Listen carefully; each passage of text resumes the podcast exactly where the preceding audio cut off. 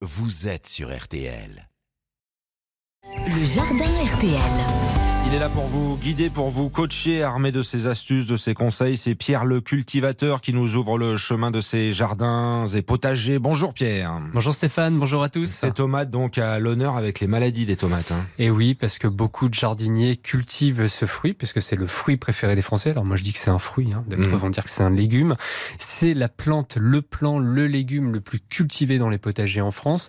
Mais beaucoup de jardiniers arrêtent de cultiver ce légume à cause des maladies et le mildiou par exemple qui va se développer à cause d'un excès d'humidité. On peut faire quelque chose quand même. Alors on peut faire quelque chose. Déjà la première chose à faire c'est de respecter l'espacement entre chaque plant de tomate. On essaye de laisser au minimum 60 cm. Alors moi j'aime bien laisser 80 cm voire 1 mètre pour éviter que les feuilles de tomate ne se touchent et surtout pour que l'air puisse circuler plus facilement.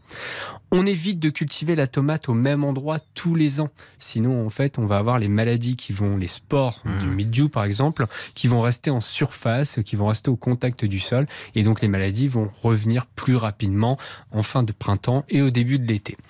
On évite de cultiver la tomate à côté des autres légumes de la même famille, donc les poivrons, les aubergines et les pommes de terre. Alors, aubergines, poivrons, c'est assez facile, on les plante pas au même endroit.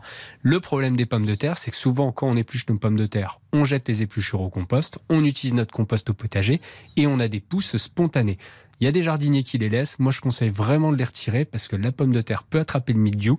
Les plants de pommes de terre ne vont pas aller très haut au début. Ils vont attraper cette maladie. Ça va se propager sur les plants de tomates. C'est contagieux tout ça. Pardon, une petite question, euh, soleil ou pas En termes d'exposition? Alors oui, il faut du soleil hein, pour les tomates. Il faut 6 à 8 heures d'ensoleillement. C'est vraiment important. Et ce qui est intéressant aussi, si on veut éviter d'avoir les maladies qui se propagent, c'est de planter ces plants de tomates pour qu'ils puissent avoir le soleil le matin, en début de journée.